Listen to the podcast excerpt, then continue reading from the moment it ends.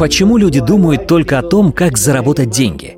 Потому что мы построили такой мир, где все зависит от денег. С деньгами люди могут купить еду, машину, дом. Деньги дают людям все, что они захотят. А без денег у людей ничего не будет. С деньгами у вас будет влияние, авторитет, статус.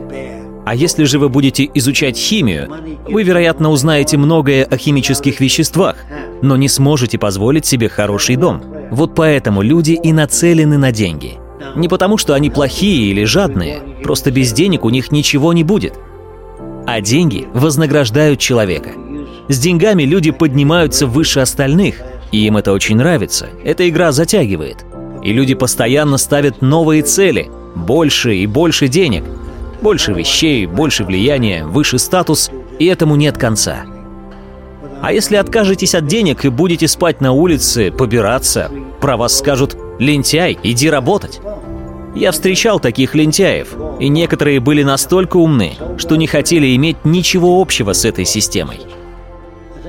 Я вам уже рассказывал о парне с Гаити в рубашке из одних латок.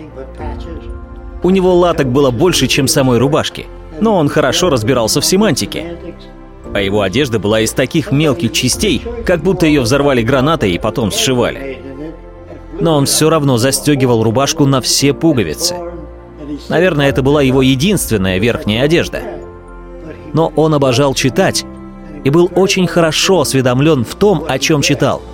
Но никому не было до него дела. Мы разговаривали с ним часами, он был чертовски умен — но абсолютно не разделял взгляды этого мира. И таких людей считают лентяями. Я же считаю политиков лентяями. Люди, которые проектируют бомбардировщики, тоже лентяи. А тех, кто создали ядерные бомбы, я считаю опасными идиотами. Потому что они отдали их людям, которые недостаточно разумны, чтобы ими пользоваться. Ученые об этом не думали.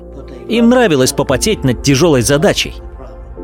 Даже в Библии сказано «Не бросайте жемчуг ваш перед свиньями». Знаете, что это значит? Если дать свинье жемчужину, она не скажет «Ух ты, классно, спасибо большое».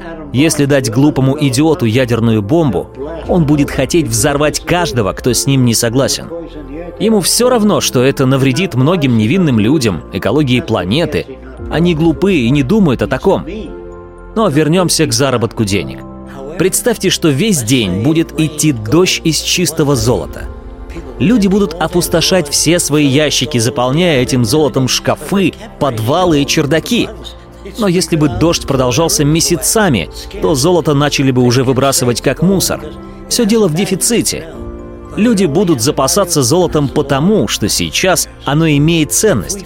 Но оно ценно только тогда, когда оно в дефиците. Дефицит является одним из ведущих факторов, который порождает по большому счету денежное насилие. Во многих историях, которые связаны с добычей алмазов или золота, можно найти страшные примеры насилия.